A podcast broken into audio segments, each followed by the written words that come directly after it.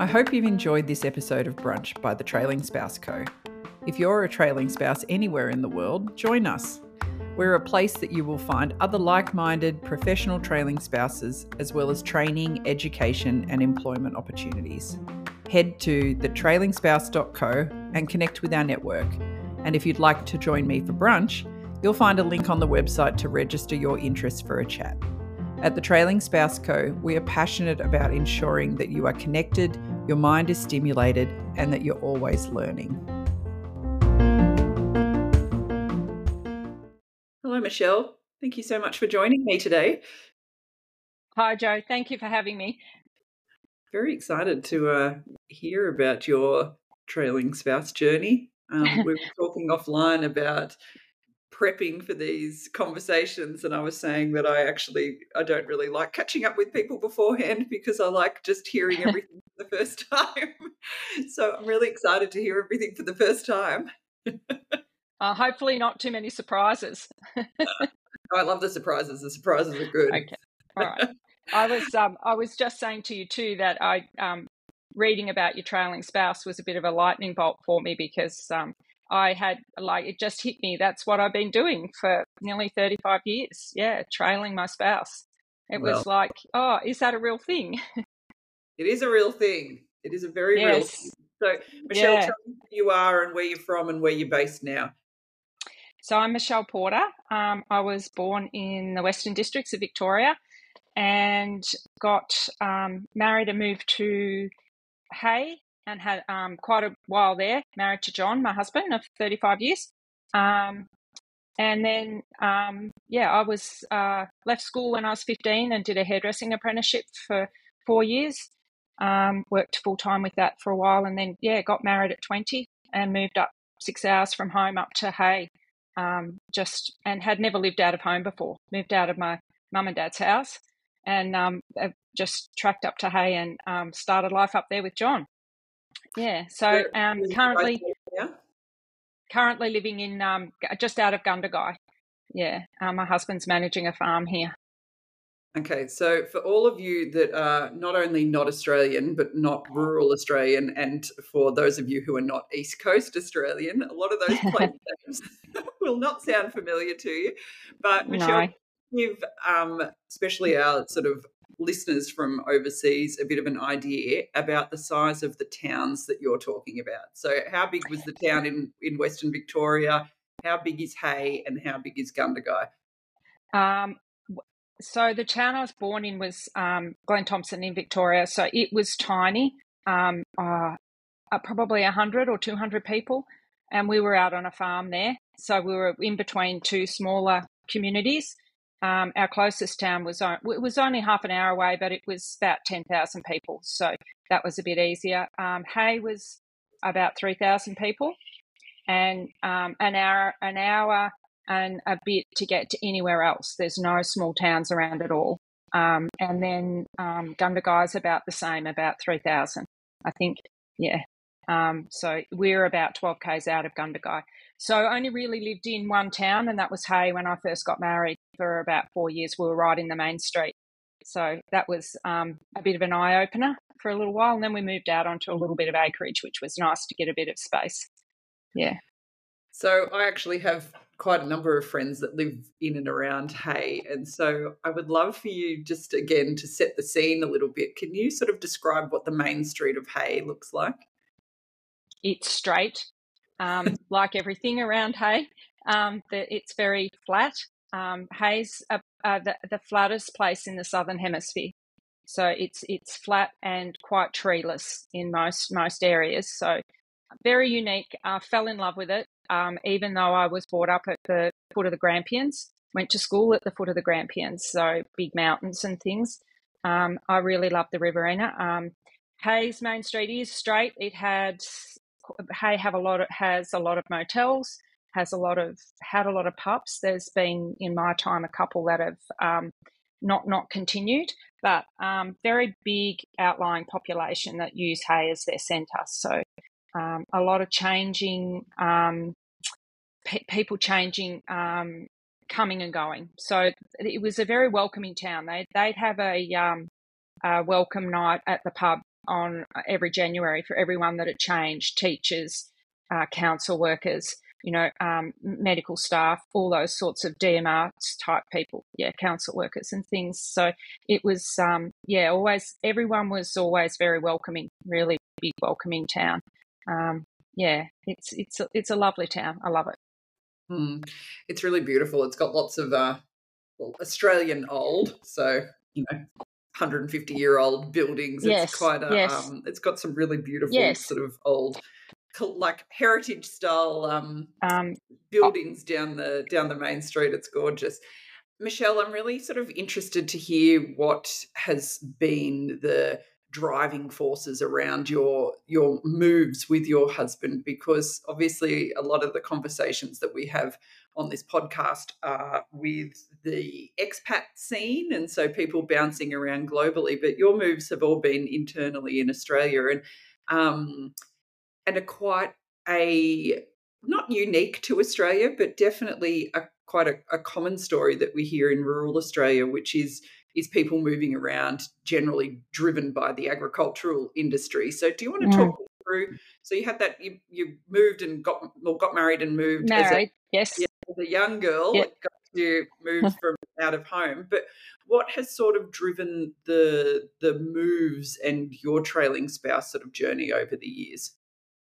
De- definitely my husband's work, looking for work. Um, so that the first move we made was when the drought hit and our contracting business didn't have the livestock to sustain it. Um, so we, um, I convinced John to take on a um, managing job just 75 k's north of of Hay, um, which is um, it's. It, I always describe the place we went to as the poem "Hay Helen Booligal" by Jack Banjo Paterson. We were at the hell in the middle. So, and and that's we didn't think it was hell, but that's how they that he described it. So around the One Tree Plains, so uh, property in there that um, yeah we, he managed for a few years until it actually got shut down with the drought. So we um, then stayed living there until we um, moved back to moved the other side of Hay, another 80 k's out the other side of Hay. All this time, I was keeping my jobs in town in Hay, so traveling every day with children for school and back. Um, we did have a house in town that we stayed overnight in a few times, few times a week.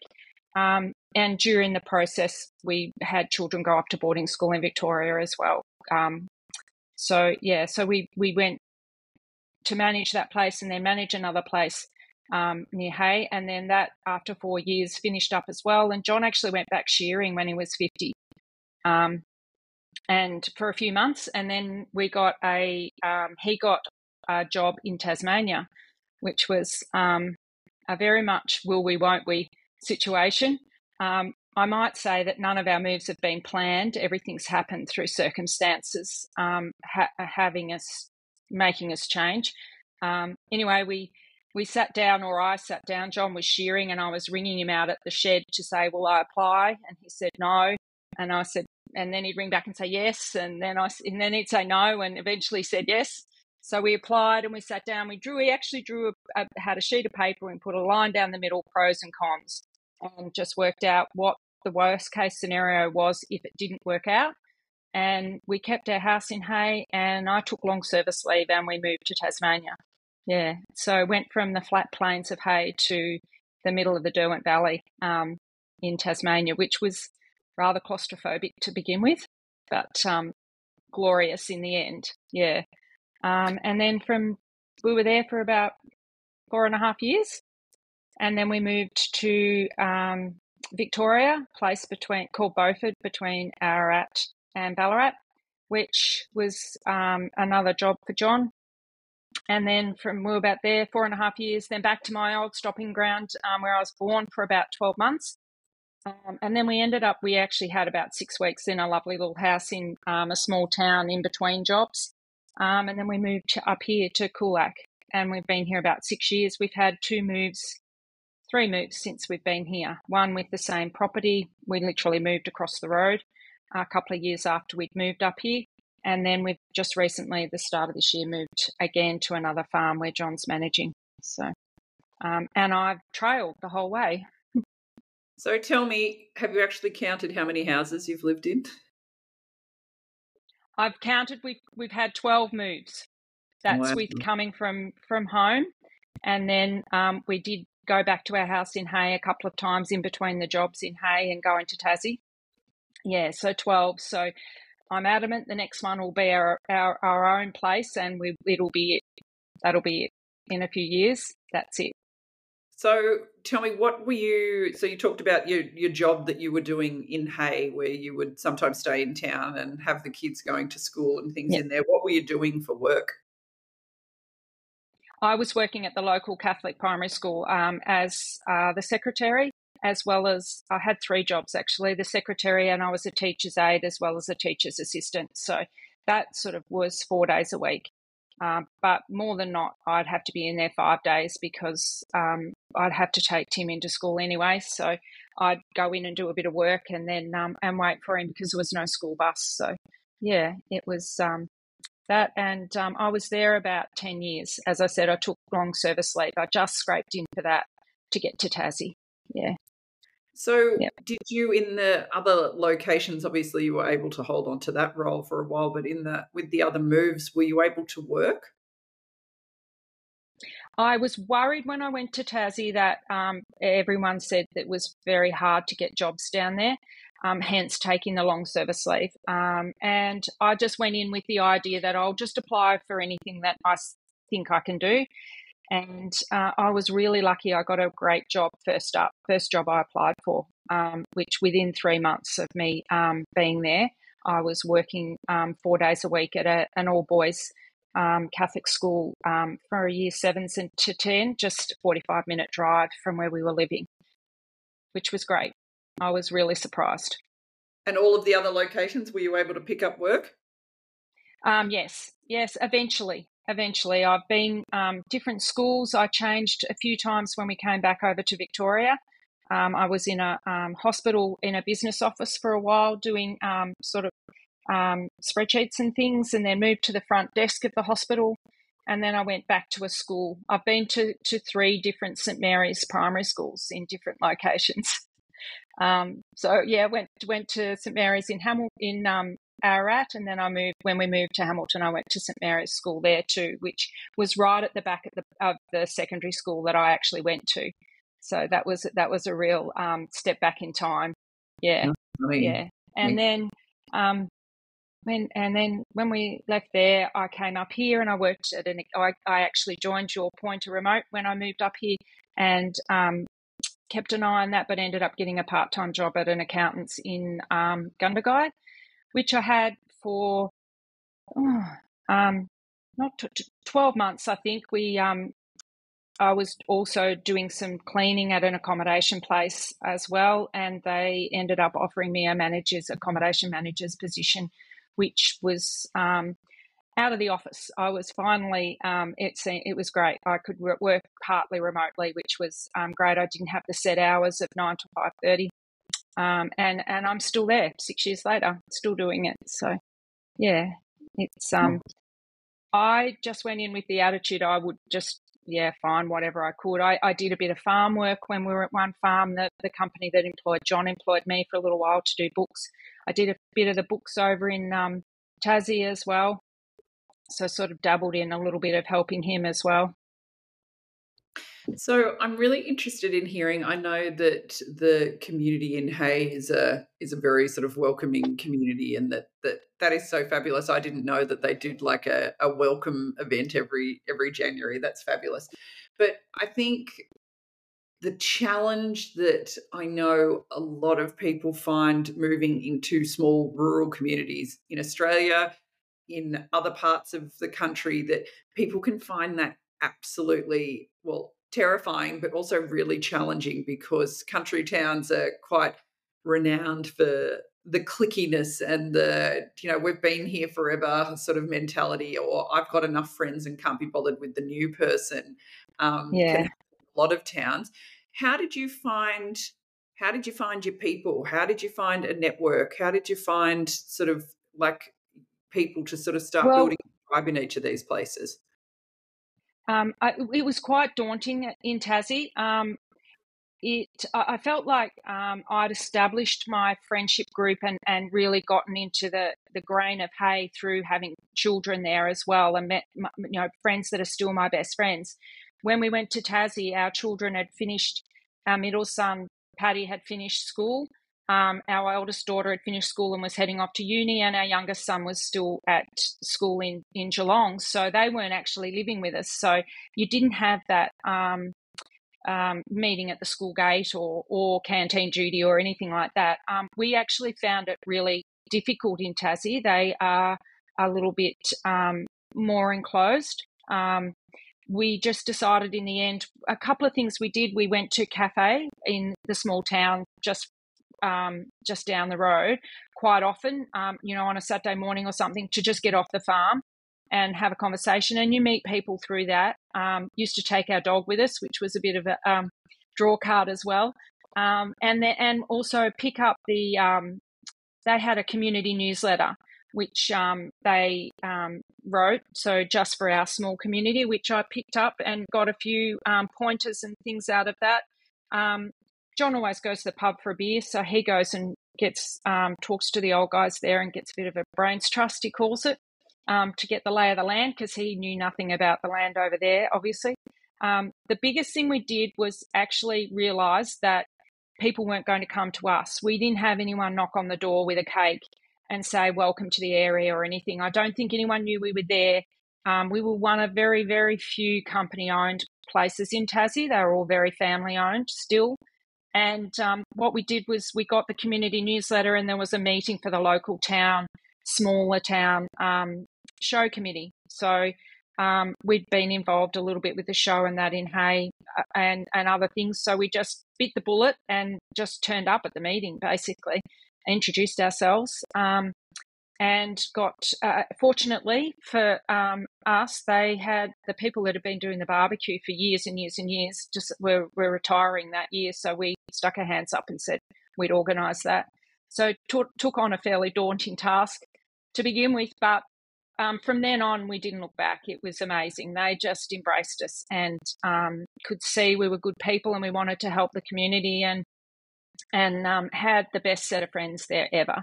Yeah, yeah. F- funny story. We actually met the neighbours that we could see out our our front window, which were across the highway and on another hill. Um, we met them at our our daughter's university at UNE in England. They were up there. Their son was up there and they were my daughter was involved with the rugby team and he was um, playing and we actually ran into them and worked out I think uh, I think I'm not really sure how it happened Claire might have realized that it was that he was from Tassie or something and they were there seeing him so yeah we actually met them and best friends best friends still so to give crazy to give listeners a bit of a geography lesson on that so Tasmania is the little island right down the bottom of Australia and the University of New England is in northern New South Wales, which is about like you know a third of the country further north. Like yeah, it's a yeah. long, like yeah, we're it's four, thousands of yeah. kilometers, thousands of kilometers. Yes, yes, yeah, yeah, yeah. So that was really that was. um yeah, luck. We were supposed to meet them, that, and and we were, and we and, and John did things. He went in and played tennis in Hobart every Tuesday night um, it was the best thing. They had a group of men that just used to take a picnic basket and have a barbecue and play tennis. They tell us, but um, I think they did. Good catch up. And and look, I also ended up getting asked to be join a book club, which I absolutely loved. It was just such a great mix of people that um, you um, and conversation and stuff wasn't always the book, but it was just wonderful and very um, invigorating. And yeah they were they were great friends to have. Yeah. And I, I don't think we've actually ever had the same welcome or, or set of friends since. Yeah. We've sort of uh, haven't been able to get involved in the community and that in in the other places that we've been in as much as what we did over there yeah it was um we have um we actually have a fair few of our listeners. I always find it really interesting having a look at like the analytics on the the back end of the podcast, and we do have a lot of um of, of listeners that listen from Australia. I think that someone like you that you've spent what over 35 years moving around towns in in rural communities. Do you have some advice? Because I know that um, we also have actually a fair few medical trailing spouses that listen, and they quite often find themselves in rural communities, particularly Australian ones, as um, and also for for foreign trained medical professionals who come to countries like Australia um, to get their permanent residency or to get their visa. A lot of the time, they've got to spend time in rural communities. So, have you got mm. sort of advice that is in addition to what you were saying is that no one's going to come to you so you've got to put yourself out there any other little gold nuggets that you can share that would be helpful for people that are either about to do this. I know we've got uh, um, uh, some really interesting people moving around that have, have joined the trailing spouse community that are relocating from other parts of the world into medical jobs in Australia. Australia.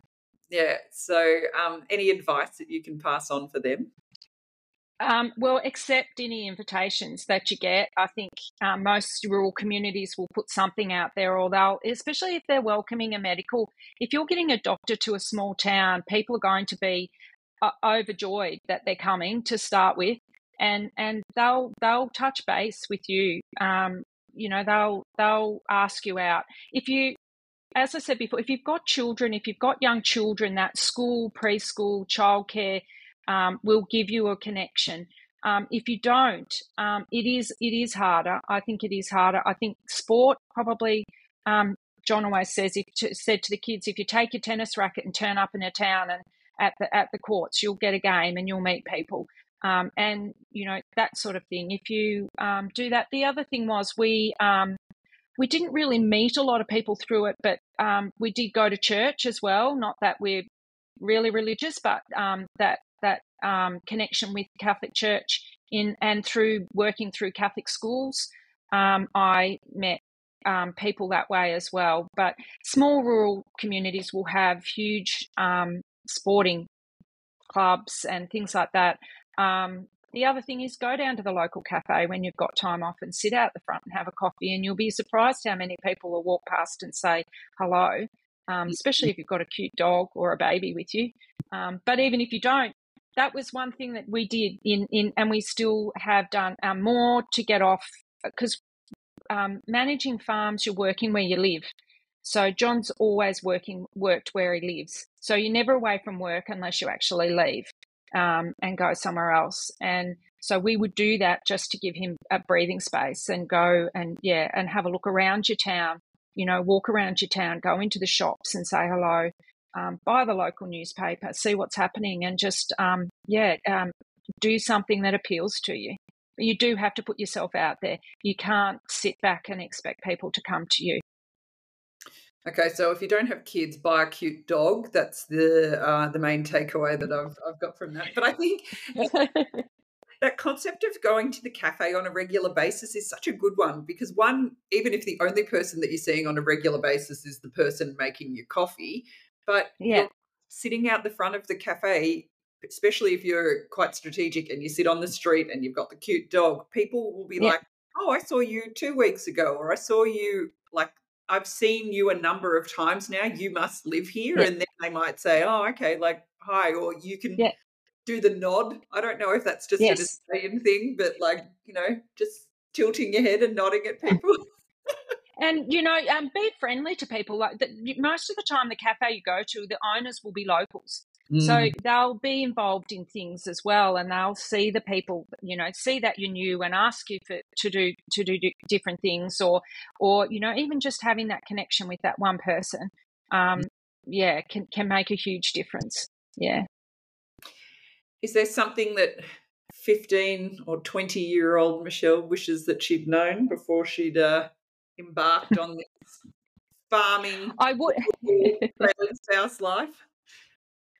Um, I wouldn't change anything at all. I, I, I, you know, we've we've got unique experience that a lot of people would never get the opportunity to do, um, and the the only thing I think, um, and, and we just went with the flow. As I said, what the, the, the changes and the moves we had weren't things that we planned. They were circumstance that we had to do um, right from the start.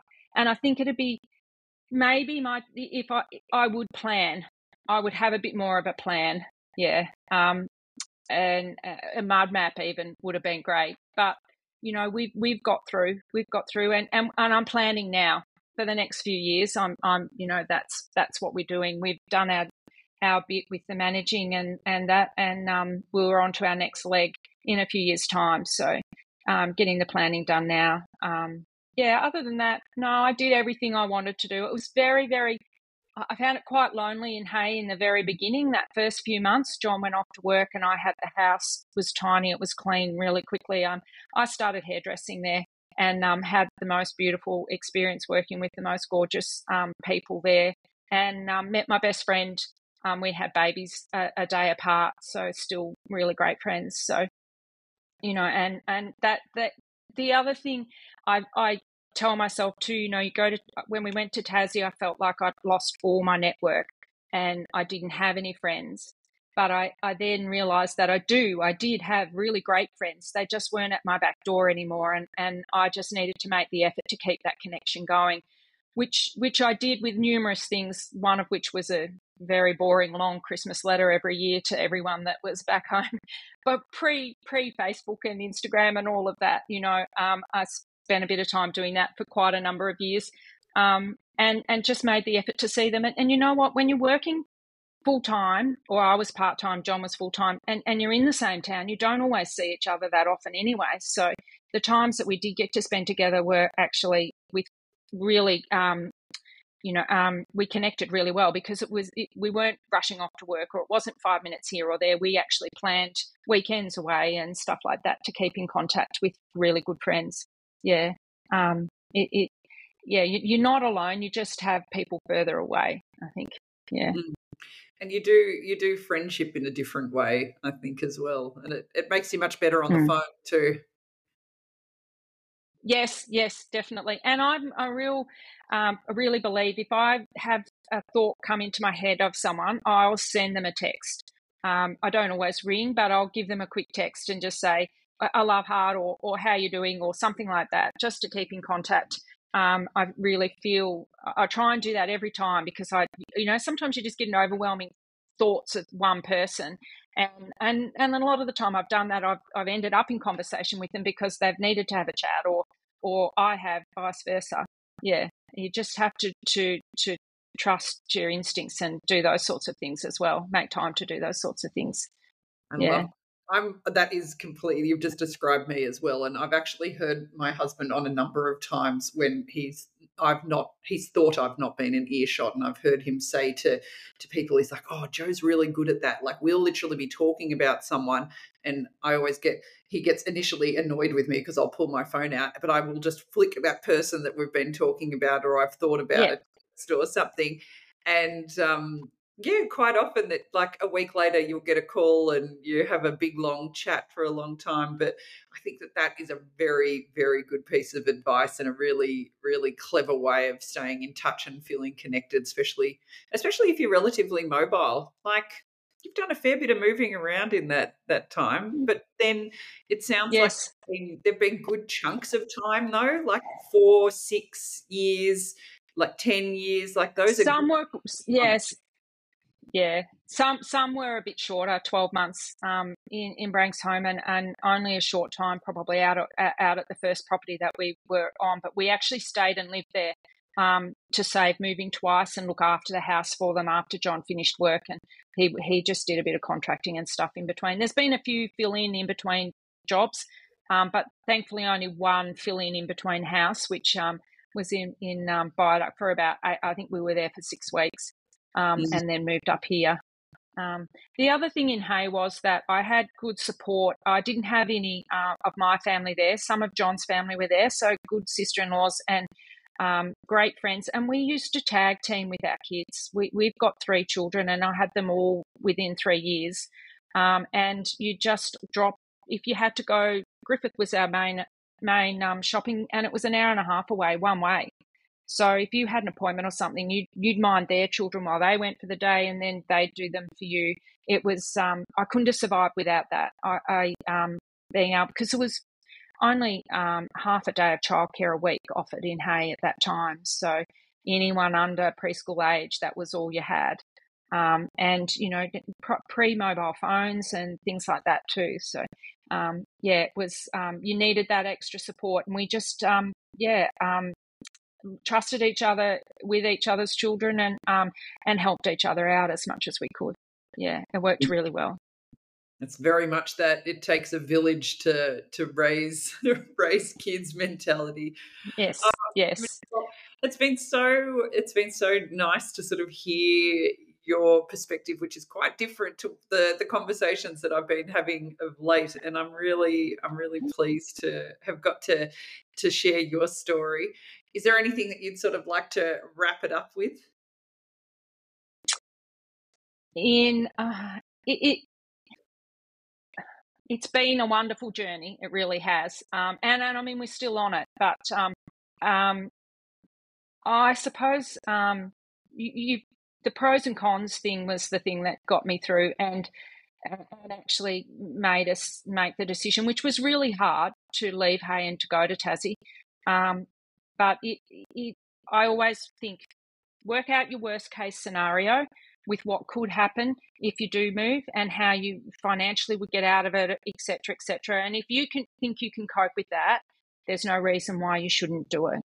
Um, and, and, it just John's um, had an amazing experience. So have I. I've met so many people and and done so many different things um, and retrained in so many different things as well. A lot of you know each computer program was different and all of that, which which is very um, stimulating. Yeah, it, mm. it is. So yeah, just just trust your guts and go with it, basically. Mm. Although I was just about to wrap you up, but you've just made a really interesting point there that I think um, what that idea of sometimes dreading that almost reinvention every time that you're moving um, jobs mm. especially because you're you're stra- you moved away from your trade, which I'm sure if you'd wanted to, you could pick up a, a hairdressing gig in every town that you wanted I, to. I used to do them do them at home, haircuts at home, um, and that was the other thing that went when we moved to Tassie. Like you didn't have that network anymore, so I lost that um, cash income too. That was mm-hmm. our holiday money. Um, in, it, I did a few over there, but not many. But um, yeah, it's um, you you know you're a good person, and you know that um, you've been trusted, and um, you know people knew who we were when we were in Hay. And when we moved, no, you had to prove all that all over again, and, and it takes a, a, while. It takes um, a lot of um, thought and a lot of actions to get people to actually come to that level again and, and understand that you're you are a good person and you you know you can do these things and um, yeah, you're good fun to be around or whatever. You know, they can be a little bit guarded at times. But that was probably one of the hardest things was going from somewhere where everyone knew you. Um, grocery shopping was so much quicker in Tassie. Once yeah. we found the gross, once we found the grocery store, which was was actually we were going to one that was a lot further away than the one that we should have been going to. It took nearly two weeks to realise, um, but it was a lot quicker. Um, and the walk down the street was, you know, a lot quicker and all of that because in Hay you'd just be talking to everybody all the time, which was lovely. And that took a long time to get used to. And it, it, it changed. It did change, but um, you have to make it change too. Yeah, yeah. And and just yeah, proving yourself to other people again was um, is tough over and over. Mm, mm. Thank you so much, Michelle. It's been a real treat. Uh, a little bit different to what everyone I've been listening to the podcast. It's been a little bit different, but um, as I said, it was a lightning bolt for me. I didn't realize that trailing spouse was exactly what I'd done. Yeah, very much. Good so. on you for the podcast. It's been great. I'm still listening. Few, still got quite a few to go, and I'm really enjoying it. Oh well, I'm just so pleased that you because it seems like you would think that they are worlds apart of being the wife of a farm manager to the spouse of, say, an investment banker in Hong Kong. Mm. Like, you would think mm. they would be two entirely different worlds. But you have just, you know, reiterated so many of the same sort of challenges and exciting things and so many of the, the, there's so many more similarities between those two situations than you would think and i think like this conversation has well and truly proved that so thank you very much yes yeah, definitely. Thank you, Joe. Keep it up. It's it's. Uh, I'll look forward to all the new new um, podcasts coming out. Thanks, Michelle.